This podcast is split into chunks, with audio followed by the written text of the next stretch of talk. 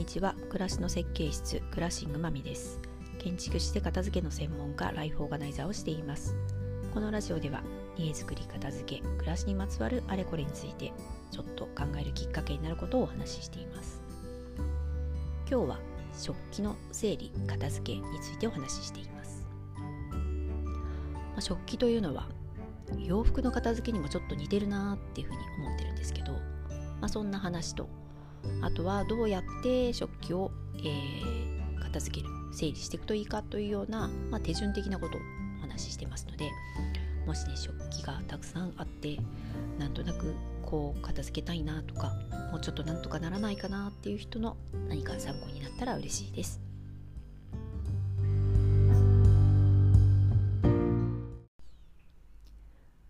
今日は食器の整理についてお話ししようと思います。えー、皆さん、ご自宅の食器、どうでしょう？たくさんありますか？それとも厳選して持ってますか？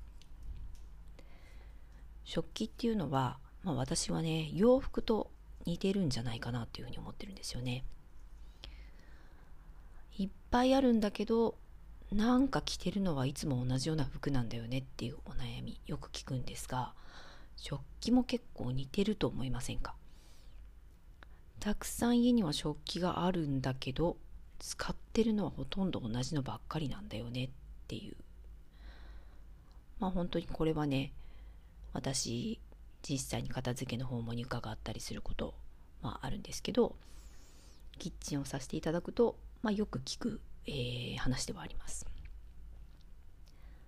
なので片付けをする時っていうのはね全部出して、えー、仕分けてもらうんですけど全部出した時にまあこれとこれは使ってるっていう、まあ、使っているものを選ぶって結構、まあ、ほとんどの方ができるんですよね。なんで普段の食卓をイメージして、えー、これとこれはよく使ってるかなとかいうことで、えー、選んでもらえてそして困るのが、まあ、あんまり使ってないとか、まあ、使ってないんだけどなんか気に入って買ったしっていうもの。だけどなんか使いにくいんだよねとかなんかこう食卓に出すタイミングがなくてみたいなことで本当これもね洋服に似てるんじゃないかなと思います。好きで買ったもののなんかうまく着こなし方がわからない。だったり好きでいいなと思って買ったんだけど着てみるとなんかいまいちフィットしない。みたいなところ。そして食器もねやっぱりある程度流行っていうかその時の、えー、おしゃれだったりとか、えー、流行っているものみたいなのはあったりするのでまあもちろんね服よりは、まあ、そういった変化は小さいんですけど長く食器棚にずっと入ってたりするとやっぱりちょっとこれ少し昔の前のだよねみたいなのがなんとなくデザインだったりとか、えー、色味だったりとか形だったりでやっぱり出てきますよね。ただそれもねたとえちょっと古いなと思っても自分が気に入ってるものだったら全然構わないし使っているんだったらいいと思うんですけどやっぱり少しずつ手に取らなくなってくるのはなんとなく自分の気持ちにフィットしなくなってる部分かなと思います。まあ、食器については結構人によって、えー、すごいこだわりというか好きだった好きだったりする人とまああまりこうそこまで重要度はなく、まあ、機能性として持ってれば大丈夫ですって人がいらっしゃるので、まあ、そうした自分の好み食器に対する思いの差によってもまた選び方とか、えー、持ち方っていうのも変わってくるかなというふうに思います。まあ、そうした時にやっぱり自分が食器を選ぶ持つっていう時に何を優先したいかっていうのは是非考えてもらうといいんじゃないかなと思います。やっぱりこの基準がないと整理するものを選んでいくっていうのが難しくなりますのでこう機能性例えば食洗機にまず入ることだったりとか、まあ、扱いやすいこと割れにくいだったりとか、えー、子供が使ってもあまり気にならないようなものなんでコストパフォーマンスがいいものっていうのを選びたいのかむしろそういった機能性よりも食事を盛り付けて食卓に並べた時の状態を優先したいのか。なので、まあ、ちょっと見た目がいいとか美味しそうに見えるとかこう食器と食器の組み合わせとかを重視したいと。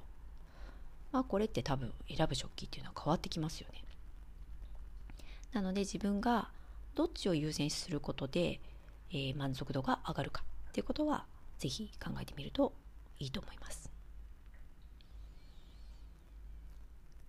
で食器もねやっぱりさっきの洋服と同じとお伝えしたように使わなくなった手に取らなくなったのには何ら理由があるんですよね。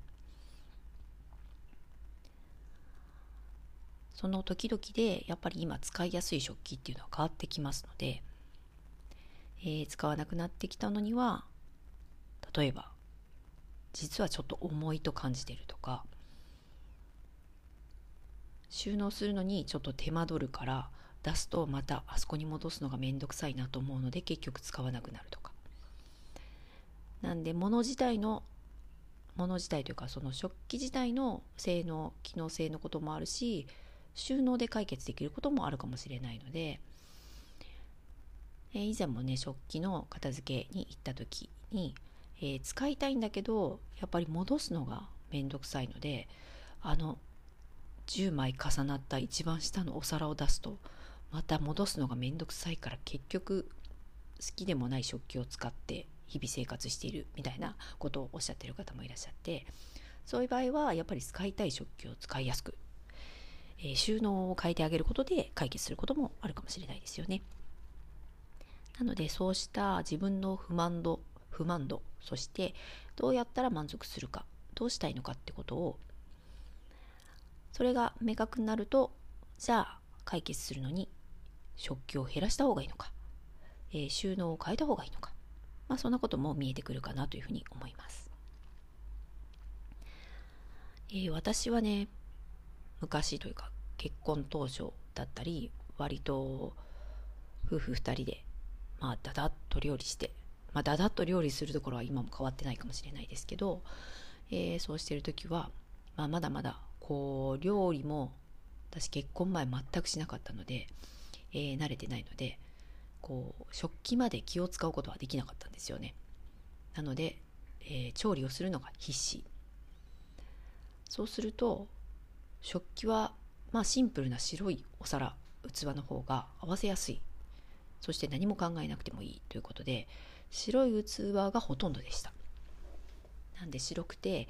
えー、陶器という土っぽいものよりもどっちかというと磁器というえー、ガラスが混じったこうつるっとしたタイプですね。そっちのものをたくさん持ってたんですけどだんだんこう料理が楽しくなってこう盛り付けとかこう食事とか食卓をどうしたいかとかそういう視点がだんだんこう強くなってきてそれからは白い食器がなんとなく物足りなくなってきてだんだんこう土っぽいような、えー、ちょっとたまにはこう逆さんのもの買いたいなって思ったりとかあとまあうちのうちのというか私の住んでる周りには、えー、美濃焼きだったりとか、えー、常滑焼きだったりとか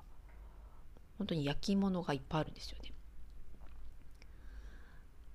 で瀬戸も近いですしっていうことで、まあ、そういったこう焼き物祭りにこう気軽に行けるっていう環境もあるのでそういうところで見るとやっぱりこういろいろね刺激とか情報もらえるのでこんな風にしたいなっていう風にこう思うことが多くなってきて